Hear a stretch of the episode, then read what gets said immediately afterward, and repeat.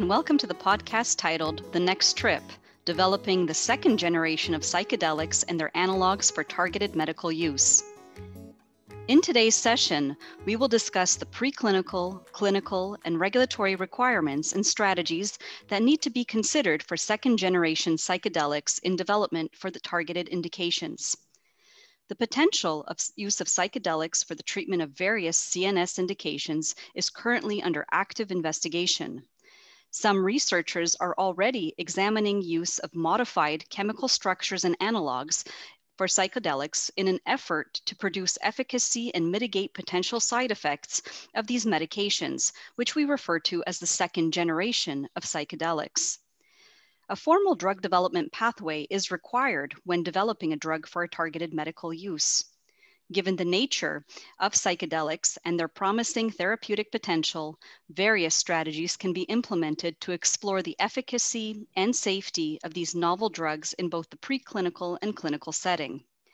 Today's podcast will examine several strategies that second generation psychedelics may utilize to differentiate their pharmacological profile and strategically demonstrate efficacy and safety data that may differentiate from first generation candidates. You'll be the first today to hear what the leading industry experts have to say on this rapidly evolving field. My name is Beatrice Setnick, and I'm the Chief Scientific Officer at Alta Sciences. I am joined today by a panel of well known experts in the field of CNS drug development and research, and I will have each introduce themselves, starting with Dr. David Heal. Hello, I'm David Heal. I'm the one of the executive directors of Develorex Limited, we are a, a CRO which provides consultancy support to the pharmaceutical industry, particularly in the development of CNS active drugs. Uh, my background is in neuroscience. Um, I trained at Oxford University and uh, subsequently joined the pharmaceutical industry in the mid 1980s. And I was responsible for teams that developed drugs in uh, metabolic disorders and schizophrenia. After I left, I uh, joined uh, uh, which was a consultancy company we set up, and we were offering uh, laboratory services uh, in the CNS area for the next 18 years. And in that time, we managed to help clients get 10 additional drugs onto the market. Since uh, 2020, uh, I've been one of the directors of Develorex, which is a company that I helped found. Great, thank you. Next, we have Dr. Christopher Atterwill. Hello, my name's Christopher Atterwill. I'm a pharmacologist, uh, first of all, and then I became a neurotoxicologist uh, working at Oxford University in the Department of Clinical Pharmacology. Um, I have experience across experimental and applied neurotoxicology, and I've worked as a GSK professor of toxicology at a UK university, where I helped pioneer um, organotypic in vitro models for looking at in vitro neurotoxic effects. I've also been a director of drug safety at blue chip UK uh, CROs and pharma companies responsible for the preclinical development of new molecules. As an aside, I'm a practicing and registered UK pharmacist with experience in clinical pharmacology. Thank you. Thank you. Uh, next, we have Dr. Deborah Kelsch. Hello, I'm Dr. Deborah Kelsch. I'm a board certified psychiatrist and a principal investigator located in Kansas, currently working for Alta Sciences. Um, I trained at the University of Kansas Medical Center in the Department of Psychiatry and was on faculty there for 13 years. It was during that time that I started uh, working as a sub-investigator and then also part-time at Alta Sciences, which prior was Vincent Associates, doing primarily phase three trials in um, psychiatric conditions. Um, in 2007, I started full-time um, working at Alta Sciences doing uh, phase one and two trials. At that time, we had transitioned mostly to that. So I do, um, I'm the principal investigator really for any trial that involves drugs that affect the central nervous system or special populations like opiate use disorder or recreational drug users. um, as would be required in a human abuse liability study. So thank you. Thank you. And lastly, we have Dr. Denise Millivan. Hello, um, I am Denise Millivan. I am a clinical psychologist, a neuropsychologist with 20 years of experience um, in working with complex uh, neurological and psychiatric conditions. I am also a research scientist um, that has been um, in the field of, of, phase one clinical trials, looking at the potential for abuse and the impact um, of um, novel molecules on the uh, on behavior in cognition uh, since 2007. Great, thank you so much. And thank you for joining today. This podcast today is brought to you in partnership with Alta Sciences, a contract research organization offering early phase drug development services and research, and DevilRx, a consulting team of experts in drug development supporting the pharmaceutical and biotech industry in the development of new drugs to treat psychiatric, neurological, and metabolic disorders. So let's get started with our first topic. First, we'll review the regulatory requirements for developing a CNS active drug and how those requirements specifically relate to the second generation psychedelics, taking into account abuse potential evaluation, the drug scheduling process, and some of the unique attributes that CNS drugs have in development.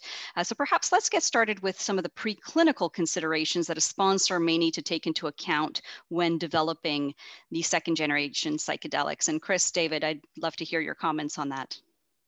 Well, one of the things which is very, very clear about the uh, second generation psychedelics is they are going to be treated very much uh, as any other CNS active drug the FDA has made several uh, discussion points about this at various meetings, saying they don't want to set up a unique set of barriers to the development of these particular compounds. Mm. That being said, they do pose certain specific challenges, and I'm sure we're going to get into those in greater detail later in the talk. But in terms of the regulatory package that you'll need to conduct for these molecules, it's the simple package that you would look at for any other safety pharmacology assessment. That means you're going to look at, in the case of drug abuse, you're going to have to conduct a, a drug discrimination study looking at the discriminative signature of the compound. You're going to conduct uh, an intravenous self-administration study, looking at the reinforcing potential, and you're also going to have to investigate whether the drug has got a potential to cause physical dependence on cessation of repeated dosing. Chris, what do you think about uh, the other issues related to the safety of these drugs preclinically? Yes, in the preclinical development of a, new molecule of a second generation type, there are two or three specific toxicological considerations to take into account. And I'm going to cover those a little bit later with some slides. But specific areas, of course, are neurotoxicity, which was uh, observed with the first generation molecules, um, cardiotoxicity, and then other potential toxicities on peripheral systems in the body, which may impact, for, of course, on what's known as the serotonin syndrome seen in the clinical setting. Now, those studies can be, to some degree, built into the preclinical early studies supporting um, progress to IND and phase one trials. And we'll talk a little bit as well about how uh, we can make bespoke studies and investigative studies to cover those eventualities. And you raise a really good important point, uh, Chris. That's really related to the timing. Uh, so, for the audience that uh, may have less experience with drug development, can you uh, describe the types of preclinical data that's generally needed for an IND versus the type of preclinical data related, for example, to abuse or dependence potential that may be collected throughout later on in the drug development process, even in parallel to some of the clinical studies that are conducted? Of course, I mean, David is going to cover in more detail, I think, the uh, abuse potential studies, um, what is known as the safety pharmacology package for this type of molecule. But in addition to that, to get to that stage, you, using a traditional preclinical development package, one would need the uh, basic genotoxicity package for the molecule, that's in vivo and in vitro, um, range finding and acute toxicity studies, that's single dose, and also toxicokinetic studies to build onto those to look at the exposure um, uh, uh, uh, potential of those compounds and the exposure plasma levels to relate to dose. And then, of course, one needs to conduct the one month or 28 day studies in two species.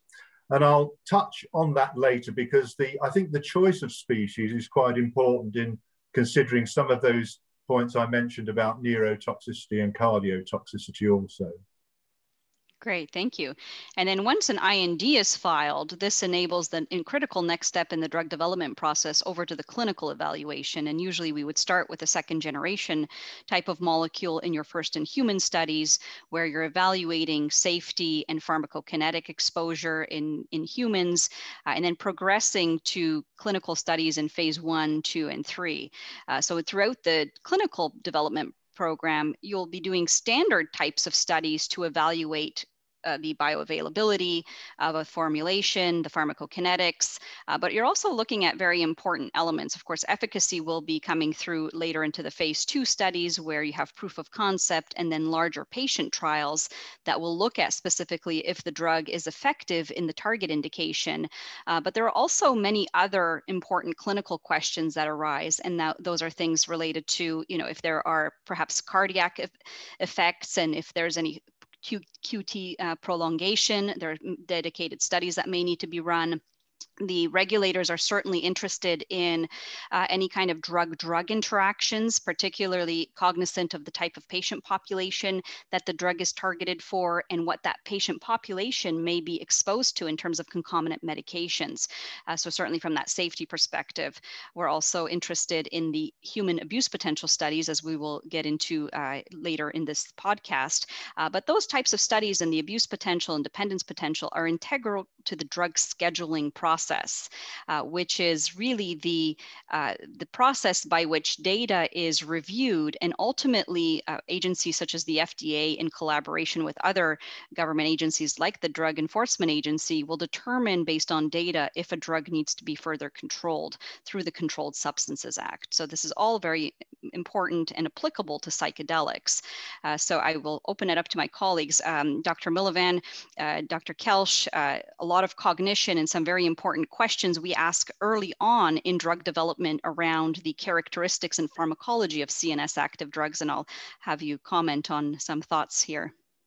Um, certainly, um, I think that uh, if we are um, specifically targeting um, um, um, hallucinogen um, drugs um, and psychedelics in particular.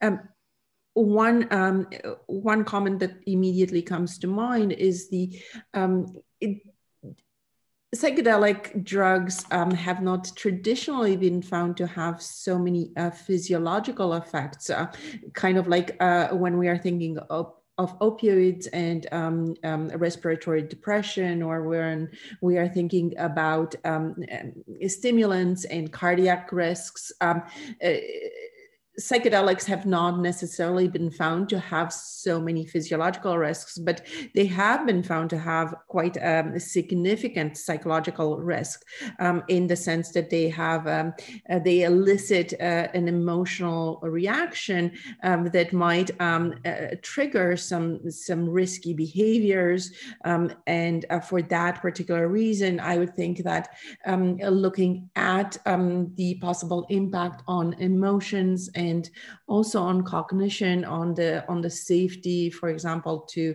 uh, to drive um, um, later on after having um, taken a psychedelic uh, molecule.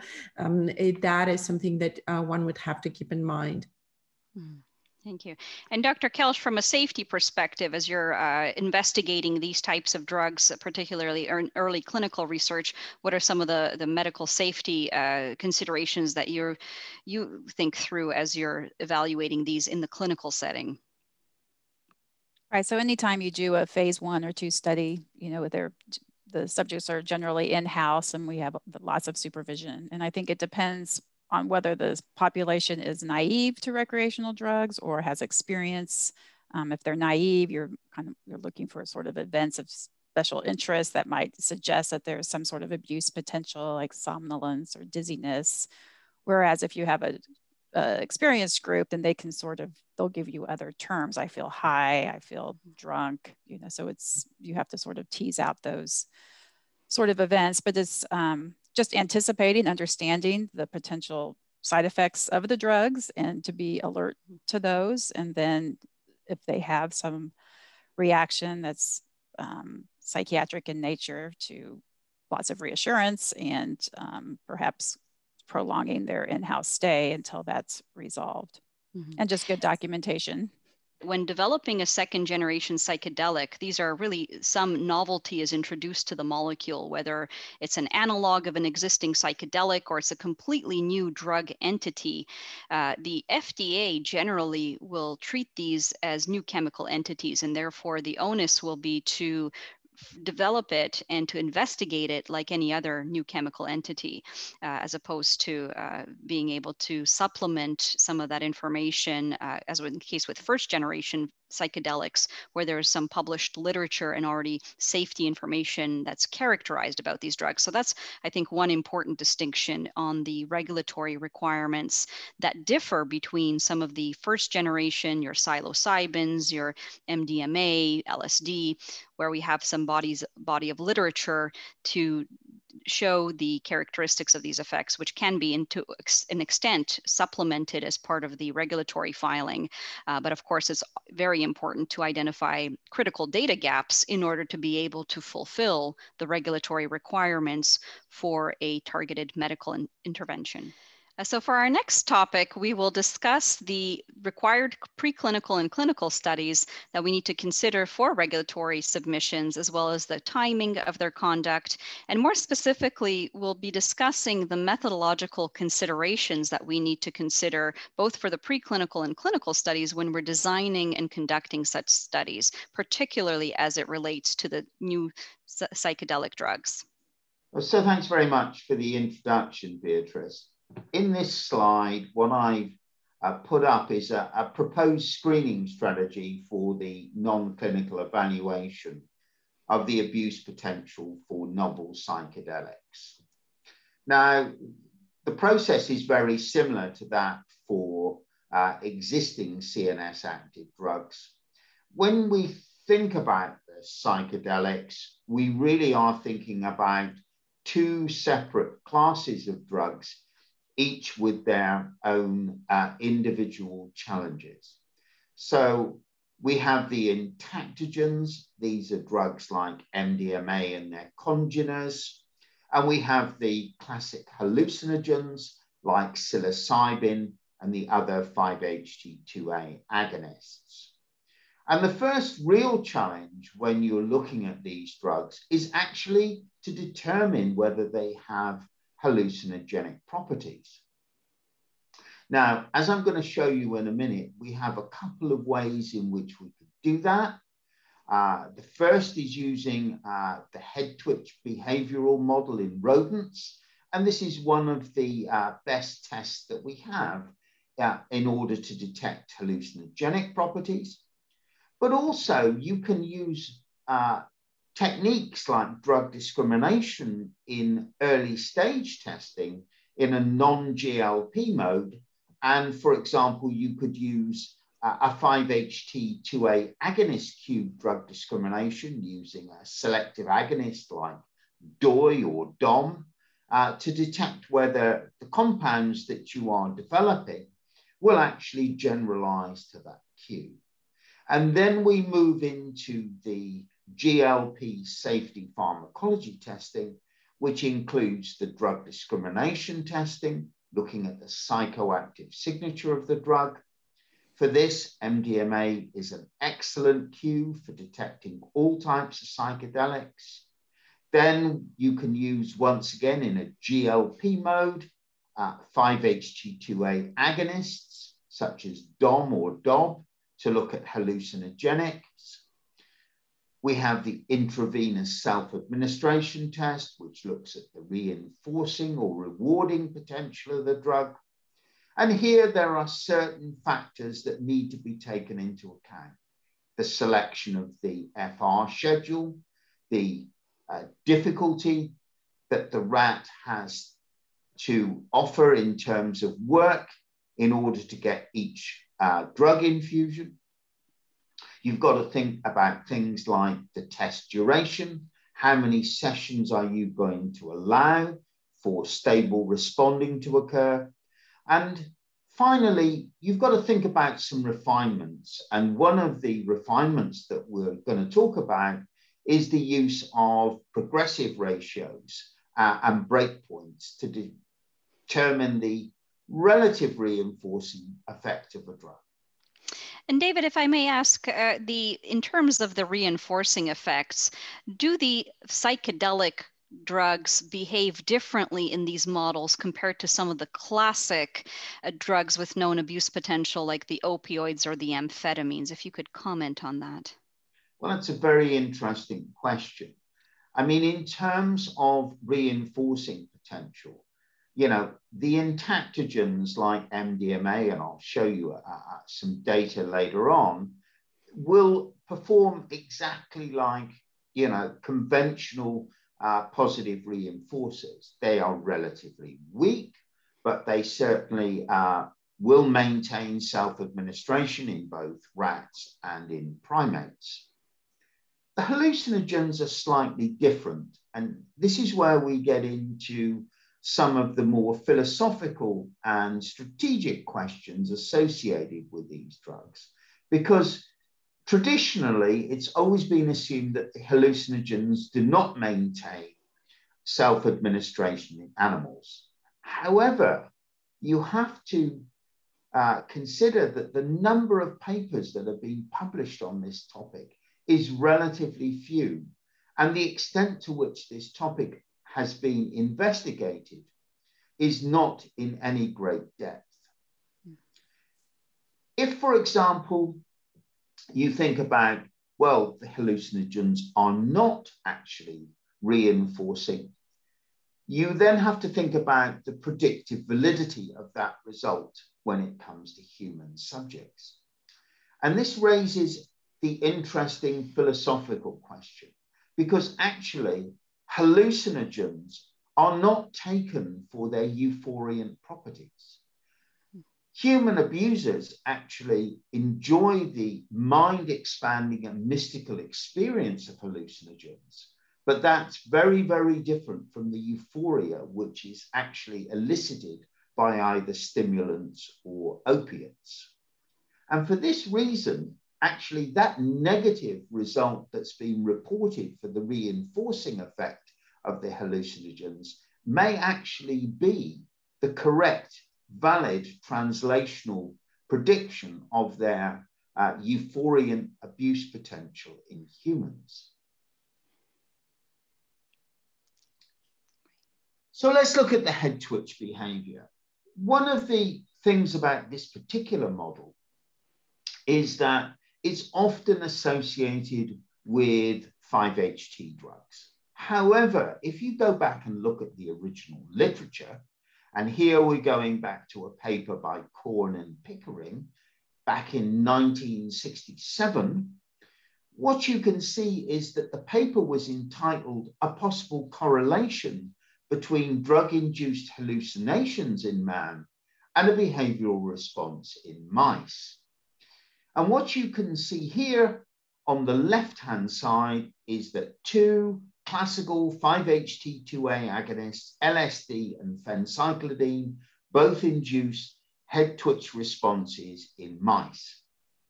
However, if you look at the uh, panel on the right, what you can see is that a number of drugs like yohimbine, atropine, and hyoscine and these are drugs which are not 5-HT2A agonists, will actually elicit head twitch behavior in animals. And there is uh, a substantial and significant correlation between their ability to produce uh, head twitch behavior in mice and the dose which produces hallucinations in man. So this is a very important model when it comes to looking at hallucinogenic potential across drugs with a wide range of pharmacological actions. And David, uh, one question, are there other classes of drugs that also elicit the head twitching, or is this something that's unique to these hallucinogenic type properties in this particular model? It seems to be it seems to be specific to hallucinogenic properties. Uh, all of the drugs which I have ever come across when using this model over the years have been hallucinogens. But for this, it has to be said that uh, it depends what you uh, what you uh, find depends on where you go looking. And we've not really conducted uh, extensive uh, evaluations of drugs which don't have hallucinogenic properties. What you can say is, you know, things like opiates or stimulants don't produce this behavior in animals. And it certainly seems to be common to the hallucinogenic uh, drugs. In terms of the serotonergic hallucinogens, I put up a selection here of drugs which are, have been shown to produce head twitches in mice or rats. And you can see that there is a very, very uh, good level of correspondence between uh, drugs which are hallucinogenic in, in humans uh, and the eliciting of this uh, behavior in animals. So for 5-HT2A agonists, this is a, a, really good model in terms of, of looking whether the drugs are hallucinogenic or not. Now, when you move on to the, uh, to the safety pharmacology testing, you're then moving into the GLP testing arena. And here you're going to think about drug discrimination. And one of the things which is quite interesting is the use of MDMA as a discriminative cue in animals. What makes MDMA uh, particularly interesting is that it will detect uh, as generalizing to the, to the drug discriminative cue, both the entactogens, as shown here on the left-hand side in blue, but also the hallucinogens uh, as shown in green. So from the point of view of having a big safety net for looking at psychedelic drugs, this particular discriminative cue is actually very attractive because it means you can capture or detect uh, the psychedelic properties of both subtypes of drug in this particular area. Now, one of the very, very important issues when dealing with intravenous self-administration is to think about how we are going to adapt this model uh, to look at the reinforcing potential of drugs which uh, are very different from the classical stimulants like cocaine and opiates like heroin. And one of the challenges about these drugs is you have to set the sensitivity of the model according to the reinforcing potential of the drug you're looking at. And historically, the FDA guidance has indicated that uh, a fixed ratio of 10 uh, for a response requirement, which is 10 lever presses uh, by a rodent on a lever in order to get each drug infusion, is the appropriate um, uh, is the appropriate response requirement to be used. But what you can see here is that when you are dealing with uh, drugs that are weak reinforcers, and I've got MDMA in the middle here, actually, this will only maintain um, reinforcement on very low schedules. And in this case, we train the animals on heroin first. And you can see that MDMA is reinforcing across quite a range of doses. But this is on an FR3 schedule. It's not on FR10. And why do we have to do that? Well, the answer comes in the following slide.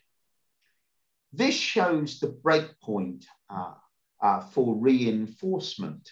And on the left, we can see uh, cocaine, classical schedule 2 stimulant. And on the right, we've got MDMA. Now, the breakpoint is the maximum number of lever presses that an animal will make in order to get a single injection of the drug. And the more reinforcing the drug is, the bigger the number of lever presses. What you can see on the left is that cocaine is highly reinforcing and it will take at high dose, an animal will make between 100 and 150 lever presses in order to get each infusion. But if you look at MDMA on the right, you see a very different picture. Here you can see that the maximum number of lever presses that an animal will make in order to get a drug infusion is down in the 30s. And if you look at the panel on the right, you can see that all of the drugs which are moderate reinforcers and weak reinforcers have breakpoints of a 30 or less. This means that an FR10 is far too onerous a schedule to use when you're looking at the reinforcing potential of these drugs. And for that reason, what will happen is you will generate false negatives. And this is not uh, a situation which is acceptable when you're looking at a major safety signal like abuse potential of these compounds. That's the preclinical work um, and I think now it's important to think how this is going to pan out in the clinical setting. Thank you, David. And I wonder before we move on to the clinical considerations and methods, uh, if you might just briefly mention the physical dependency studies and what's known in that with respect to psychedelics and potentially second generation psychedelics and how those are assayed in the preclinical setting. The physical dependence liability studies are really looking at the consequences of terminating uh, repeat dosing. And it is applicable both in terms of uh, the use of drugs in clinic. We know, for example, that opioids can produce physical dependence even when used at clinically effective dose.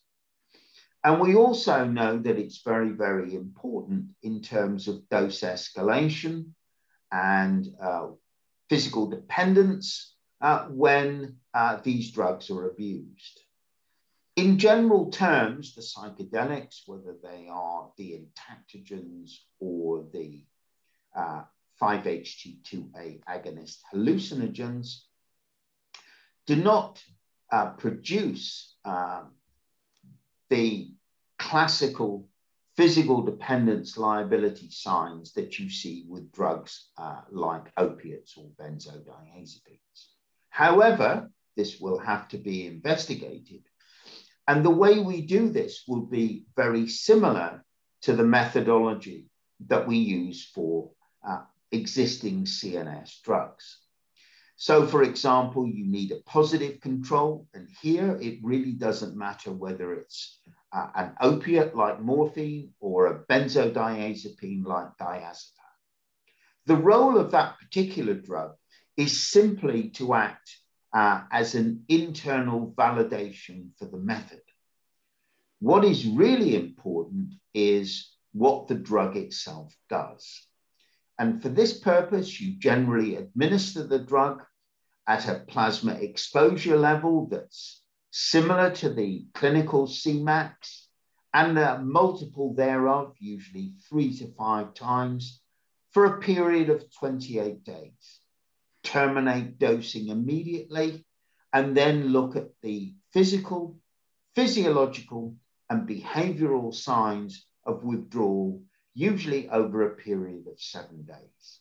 Mm. And here you will be looking for key measures like weight loss, reductions in food and water intake, and signs of distress and loss of condition in the animals. So, in this regard, if you've got a reasonably comprehensive set of uh, measures that you're looking at, there is no reason to treat these drugs in any different way than uh, current CNS active compounds.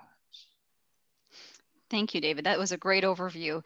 And now we'll transition over to the clinical studies that are also become an integral part of the safety evaluation of the psychedelics. Uh, so what you've seen are some of the reinforcing and physical dependency studies that are done on the preclinical setting. This continues into the clinical sphere when we're doing human abuse potential studies, which are essentially dedicated studies in recreational drug users that administer single doses of an investigational drug. And we conduct these studies with a placebo control and also in active control.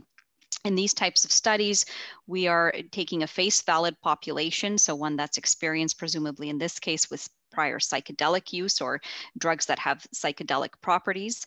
And uh, we ask a variety of different questions related to the drug taking experience.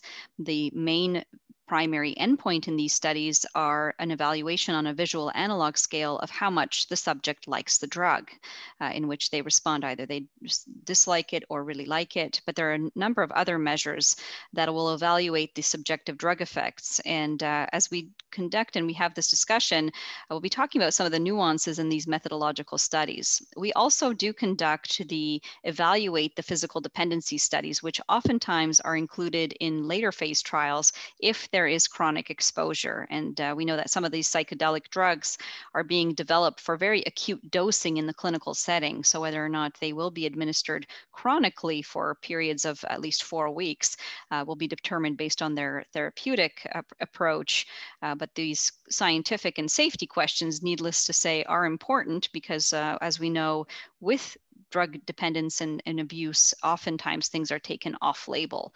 Uh, so let's dive into the human abuse potential study, and I'll open it up to my colleagues, uh, Denise and Deborah, to talk about some of the considerations that we will be looking at in terms of the positive controls and some of the measurements in these types of studies when we're evaluating abuse potential in the clinical setting.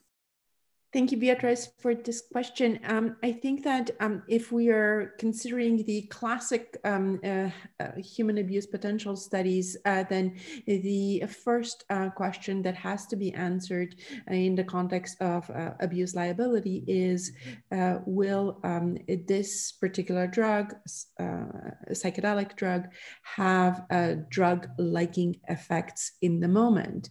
Um, and then, of course, what we want to do is we want to be able to um, take a look um, more comprehensively at the potential for abuse of uh, a novel molecule um, in the sense of um, would the um, subjects want to take the drug again? Um, um uh, would um, they have an overall drug liking? Do they experience high effects? Uh, what other kind of um, sensory experiences might they have that uh, would lead them uh, to um, try to take the drug again recreationally um, in the context of um, their outside of the uh, clinical trial uh, life. And so uh, for, uh, for hallucinogen um, molecules, um, I think that we have to consider uh, carefully the, the type of um, active comparator. Um, uh, David uh, was mentioning the um, uh, certainly using um, an opioid or a benzodiazepine, and I think that that is absolutely the, the way to think about it. another question would be, should we consider maybe a second active comparator um, such as a stimulant? Um, um, that is a question to, uh, to be answered. Um, and uh, in terms of the, the introduction of pharmacodynamic measures in clinical um, trials, uh, we can we can take maybe a step back, uh, knowing that um, this particular field is developing, um, and maybe we can think about the introduction of some uh, pharmacodynamic measures a little bit earlier in the um, clinical trials, even at uh, the uh, first in human um, level, where we can ask some questions regarding the cognitive aspects um, of, of, these um, these drugs and whether or not um, safety should um, also include a component um, of cognitive performance. Um, by this, I mean, should we look maybe at attention? Should we look maybe at um, the ability to react um, appropriately and fast um, if um, we have um, been given a hallucinogen? and so those are questions that can be answered maybe at the level of a single ascending dose uh, study or a multiple ascending dose study, um, and that could guide uh, the later um, uh, um, clinical trials like the abuse potential trials. And within that um, abuse potential um, context, uh, what we probably would want to, uh, to tap into is the subjective experiences. Um, by this, I mean how is the drug making me feel? Do I like it? Am I experiencing a high? Am I experiencing good effects? Um, also, am I experiencing any negative effects? Um, uh, do I have a bad trip? Do I have a bad feeling? Am I am I worried? Am I anxious?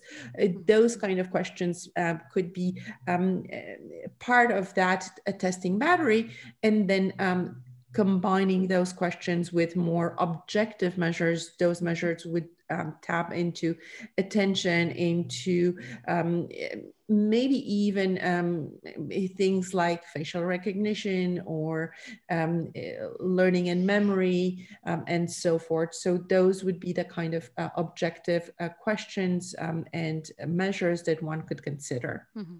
Yeah, and you bring up an interesting point, Denise, and that's really around drug liking and the kind of uh, psychedelic experience that subjects may undergo when they're in the clinic or when they're taking these types of drugs. These types of mystical experiences can be overwhelming overwhelming. They can be very positive. They can be spiritual but they can also be very scary and anxiolytic.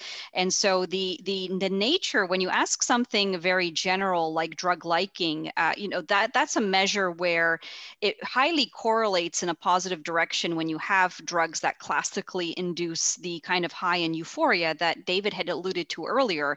But when you have uh, psychedelics what you're trying to characterize is the degree of these uh, perceptual changes changes that they induce. And sometimes they may or may not be liked, but nonetheless, even if, if it's disliked, there's still notable perceptual changes that are related to the characterization of that molecule and the pharmacological effect. So I think the, the, to some degree, we really have to think about what are the most important measures when you're dealing with a psychedelic and is drug liking really precise enough to uh, understand the, the dynamics of a psychedelic experience. So I think that's one question that we'll be working through uh, through human abuse potential testing. Uh, the other thing is is that uh, because we're testing very high doses, uh, oftentimes we're going into super therapeutic ranges. Uh, you know, there's there's the safety considerations to take about think about, but there's also the the process of unblinding subjects who are undergoing uh, high doses and are certainly at the dose levels that will induce psychedelic effects will inevitably be unblinded. Now we oftentimes will that will be the case. Um, they're still under double blinded conditions, but that's another element that we need to think about in terms of the uh, the kinds of considerations for the methodological considerations. Uh, I just wanted to mention also one more point when we're dealing with some of the second generation uh, psychedelics, if sponsors are modifying existing chemicals such as psilocybin or some of the first generation psychedelics, those may be uh, relevant comparators in these types of studies as they're trying to differentiate potentially signals and, and safety and, and human abuse potential uh, in these types of, with these types of second generation generations. So those may be those may serve to be very relevant controls in these types of studies. But given the fact that we are dosing to supratherapeutic levels or levels that we know will be inducing these types of psychedelic properties, we have to carefully consider the medical management of these patients as well. And Dr. Kelsch, I wondered if you might uh, kind of walk us through what how the clinic and staff are, are ready for events that may be sometimes uh, psychotic symptoms or other adverse events that are related to these types of CNS drug effects with psychedelics. Well, first of all, you have your, your study populations defined. And I think the more complicated the study, the harder it is to find that particular population. So for example, if we have two comparators, so if we need to use, they have to be able to discriminate between opioids, a benzo, and placebo. You now have a much harder qualification. So not only are they going to have to be experienced in those two compounds are now also going to have to have experience using psychedelics and not have had a history of adverse responses. So now you're really limiting your population pool that you that you start with to those particular individuals. And in many of the studies, it's not that you have to have used it a lot. It may be one lifetime use, and then maybe once in the last 90 days or once in the last year, because some of these compounds are very hard to get. I mean, LSD, PCP, uh, PCP especially easier around here, but psilocybin, I mean, just we just don't see people reporting that. So even though they have this one lifetime experience, you're still going to have to give them, as recommended in that compound, a lot of um, information and sort of what to expect, which is sort of different than what you have to do with opioids and benzos. And so your informed consent process is going to be very important. Um, and and surprisingly like even with you said the unblinding you would think everybody could differentiate let's say ketamine from placebo but you still have people who who fail. So um, so anytime we have a drug that may cause something like a bad trip like this you would have to make sure your environment is safe you know that there's nothing in the about the furniture or the things on the tables that could be used to harm them. The windows aren't able to be opened. The um, and that you have supervision. I know the recommendation now is one-on-one, um, but in a facility, a phase one facility where we have, you know, video monitoring and just a lot of, you know, maybe could, other safety officers and paramedics and physicians walking around, can you possibly make it not quite one-on-one and just be looking for the person who actually has the bad trip because not everyone's going to be getting that compound. So if you have 20 people in house, they're not all 20 going to get it. Um, so, so just making sure we everyone understands what the compound can do, what are those potential side effects, and to just be able to rapidly in, increase uh, oversight and supervision for whoever's having a bad trip. The next question for today is whether or not there are safety and toxicity concerns which are specific to the next generation of psychedelics. Thank you, Beatrice. Yes, uh, I did allude to the standard preclinical development studies required for an IND for a new psychedelic molecule. Mm-hmm. And in this uh, question, I'm going to address the toxicological considerations for the testing of new second generation psychedelic uh, compounds. Historically, there are two or three major concerns around these types of molecules from historical data and testing. Um, in the development of two molecules, uh, dexfenfluramine as an anti-obesity agent, uh, a couple of major concerns came up um, the first one was neurotoxic, neurotoxicity, which I'm going to address.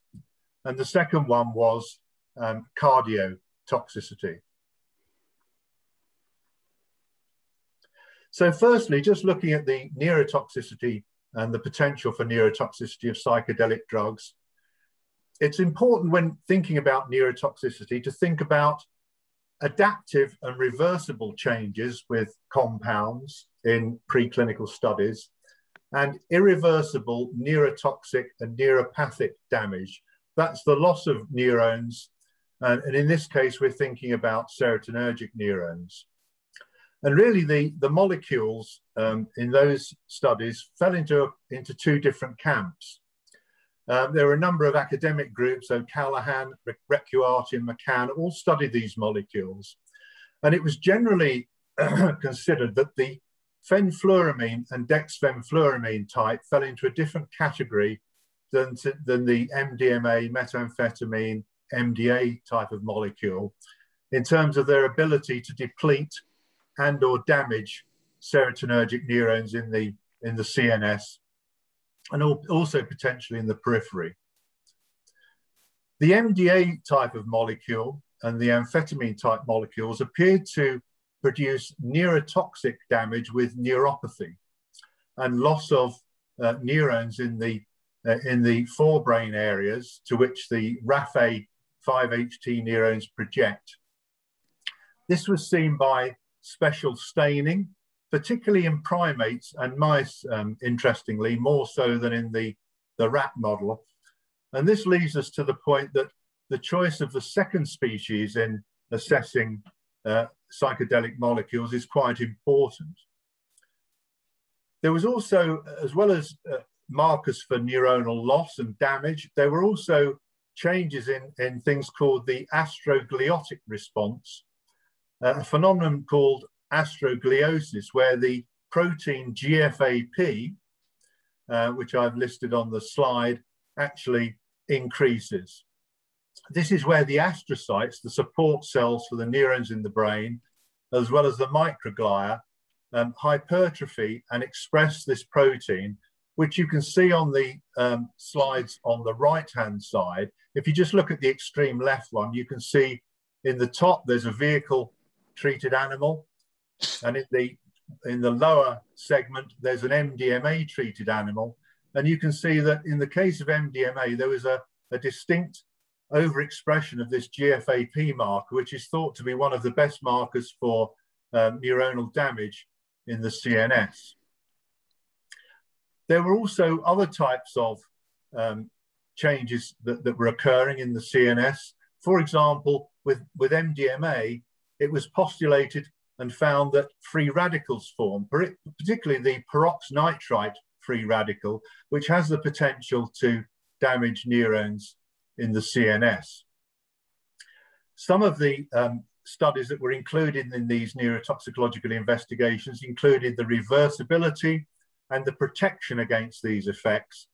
And, and some subsequent studies actually showed that, for example, fluoxetine could protect against the reversible changes seen with fenfluramine and dexfenfluramine.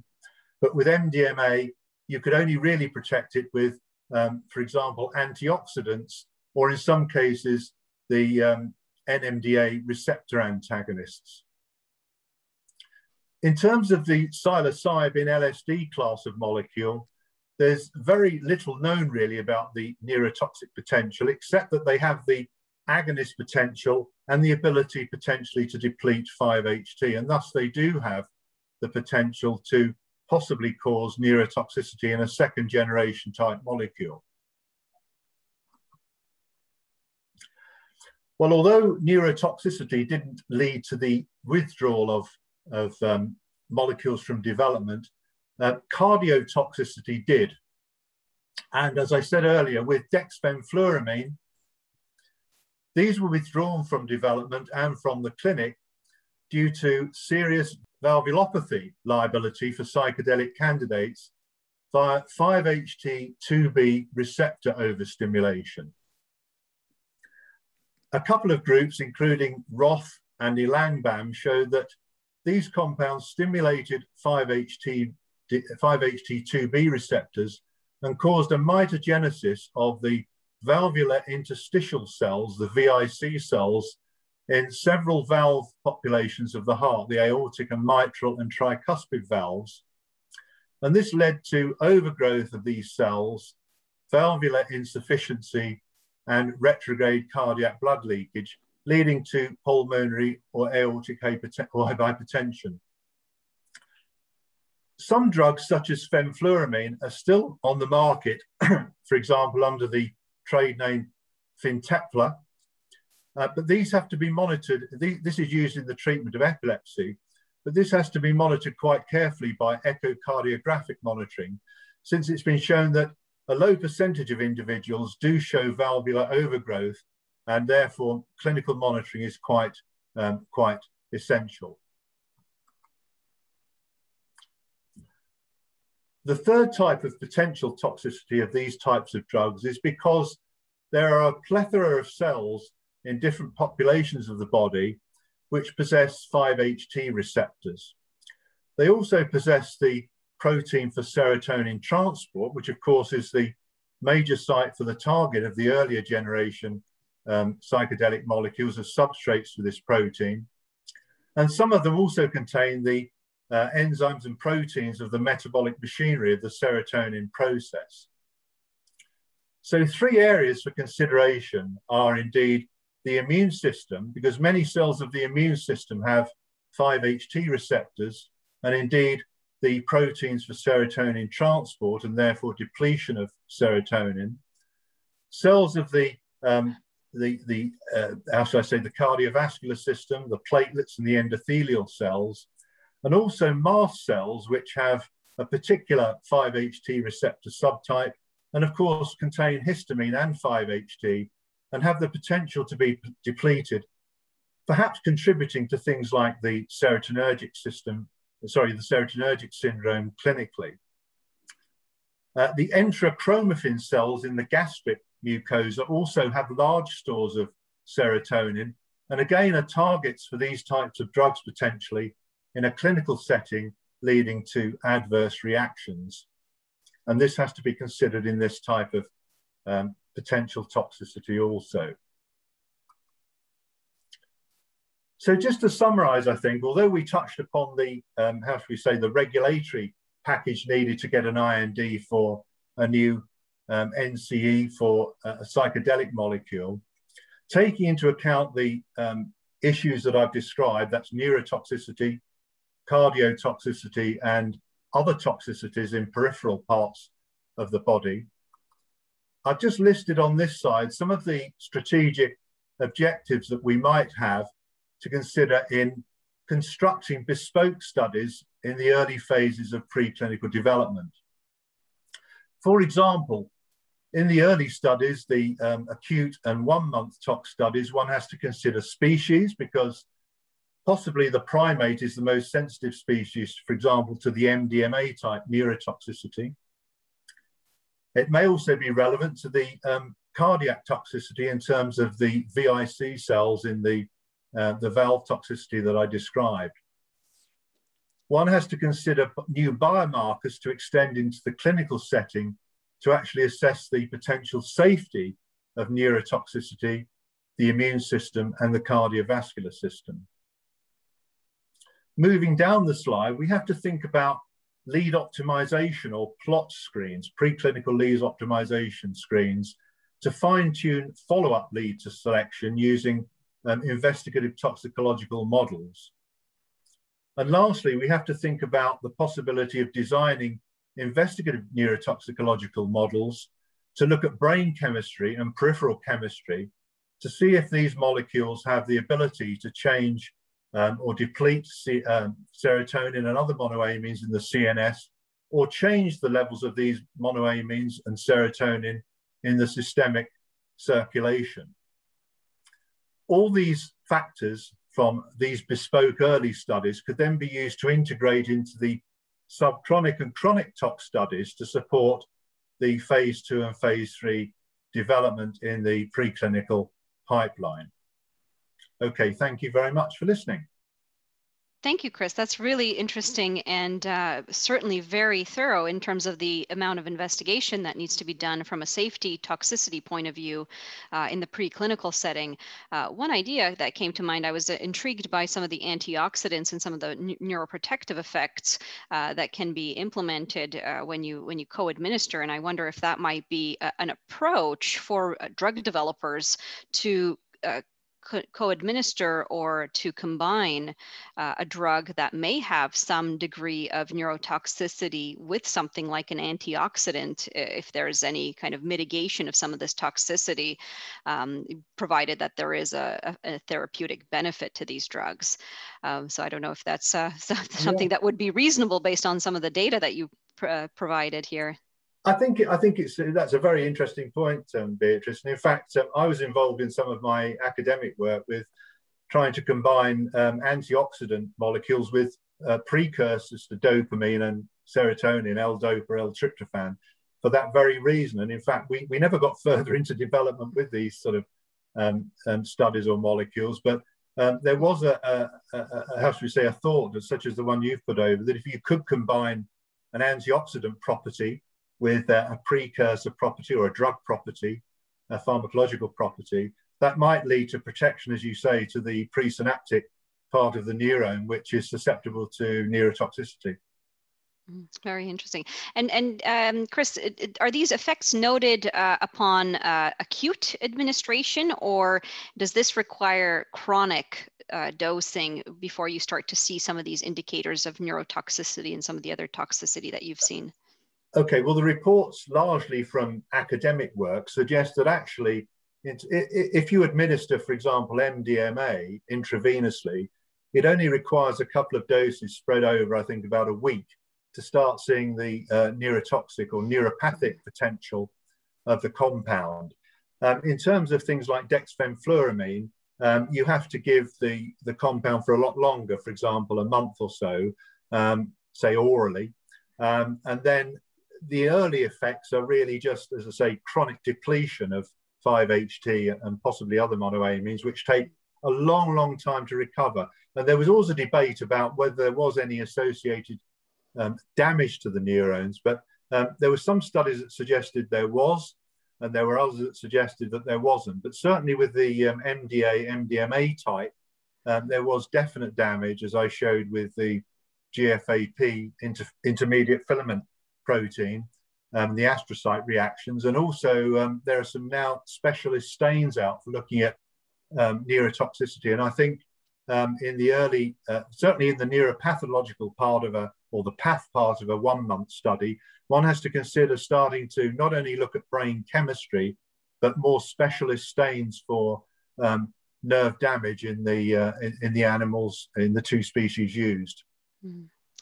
Yes, that's that's um, very very good point, uh, Chris. Thank you very much. And I think as we move into the the clinical section, a lot of that safety information, a lot of key go no go decisions are are based on the safety and efficacy pro profiles in the preclinical phase as to whether or not those molecules will ever make it into the clinical setting. Uh, once they do, it's important to recognize uh, some of this safety information to continue thoroughly investigating it in the clinical setting whether we, and we may be able to use technologies like neuroimaging, for example, uh, it may be relevant to look at um, uh, some of the anatomy, uh, brain anatomy, as well as, uh, very, most importantly, a lot of the psychiatric um, adverse events that I think need to be monitored uh, for some time. So really adequate time to investigate the effects of psychedelic um, drugs as well as the aftermath of the psychedelic drug needs to be incorporated into those clinical trial designs. Uh, and so as we as we talk about this further, a, a little bit about strategy uh, in terms of developing these types of drugs, uh, psychedelics, and particularly the second generation psychedelics. So we see that there some of the first generations are marked with toxicity, uh, safety concerns. Uh, there there are probably these will be very important contrasts and methods to test out in the preclinical setting as you are developing second generation drugs to really determine is in fact the safety profile uh, improved with the second generations. And, and uh, we'll leave it to the panel to discuss um, what would be an ideal second generation drug candidate and how could we strategically study these types of drugs given the pharmacology of the first generations and what might be some strategies that developers might think about as they're making important go no go decisions on their second generation molecule with respect to both safety safety, uh, abuse potential, uh, as well as potentially even efficacy?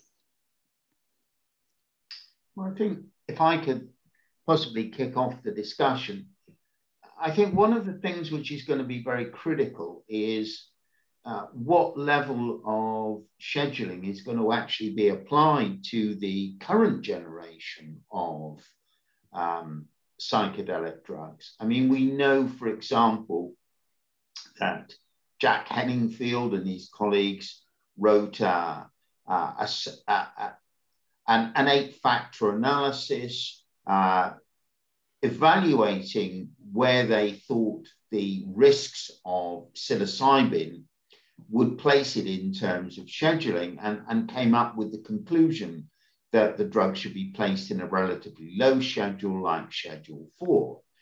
We've yet to see whether, if the drug gets approved, whether the FDA and the DEA are going to agree with that assessment. Because if the drugs get placed in very restrictive scheduling categories, then there is certainly plenty of scope for developing new drugs which have got much lower levels of scheduling. But on the other hand, if they get placed in a relatively low schedule, then in this particular case, you know, you're going to be looking at drugs which are carrying the same kind of restrictions as maybe, you know, the benzodiazepines, which means the abuse potential is very low, but there are probably going to be very strict limits on the duration of treatment uh, uh, and the duration of intervention that you're going to be able to achieve in patients. Yes, absolutely. And just for the benefit of the audience, uh, in the US, for example, the drug scheduling process goes from Schedule 1 to Schedule 5, uh, and then there's unscheduled. Scheduled 1 are high abuse potential. They don't have therapeutic benefits or they have no approved use for medicinal use in the United States. And those will be drugs that will principally be like the psilocybins, the MDMAs, the LSDs. Uh, and then Schedule 2 are the same type of high abuse potential compounds, but these are drugs that have have approved medical use. So those include drugs like opioids and amphetamines and other classes of drugs that are associated with high abuse potential. As you move from schedule three to five, uh, they become less and less uh, stronger signals. They become weaker and weaker signals for abuse potential. However, there's still some signal there, and hence they, are, they still fall under the Controlled Substances Act. Uh, and as you go down from a schedule, let's say two to a five, the prescribing um, restrictions are more loose and less conservative, allowing even for the possibility of over the counter medications as you get into a Schedule 5, and then certainly unscheduled don't uh, apply to the Controlled Substances Act. Uh, so, for these reasons, it becomes very important to fully identify and to evaluate the characteristics of a drug as you're collecting data for that NDA filing for ultimately drug scheduling and approval, and to really understand and put presented in the eight factor analysis that David you mentioned earlier, which is a document and an analysis of that data that the actual the FDA uses in order to make a determination and a recommendation for scheduling, which the ultimately the DEA, the Drug Enforcement Agency, will will come down to. So I think there is uh, it's a it's an important process, and and you're right. I think the the the primary opportunity is to really thoroughly investigate some of these second generation psychedelics in relation to the first generation to determine how they differentiate and how they might be different in their abuse potential if if and as, as Chris has mentioned, most importantly, also in the safety profiles. Uh, do they have less of the toxicity that some of the first generation drugs may carry? Uh, and then, of course, efficacy will be um, uh, played out uh, in the later phase trials to see if there may be any advant- advantages on that. So everything is really about risk benefit at the end of the day when we're looking at investigating drugs and determining what their profile looks like and the data that's collected in well controlled controlled preclinical and clinical studies then makes it, its way into the labeling claims for that particular product. Uh, and that's very important. So you do need to have well-controlled, well-designed trials, which at the bottom, at the end of the day, will be the most important to support the regulatory package and enable uh, appropriate labeling that is a, uh, that enables a sponsor or developer to differentiate their products from other products in in the marketplace. So I would like to thank all of our guest panelists today for your time. And I would like to thank the audience for joining us today on this podcast. Uh, this will probably launch a series of more podcasts as we get more into this area of exciting research. And uh, we thank you very much for your time today. And thank you for joining. If there are any questions, please do feel free to type these in into the chat, or we'll post our email addresses should you have any questions for further follow up with our team of experts today. Thank you again for joining.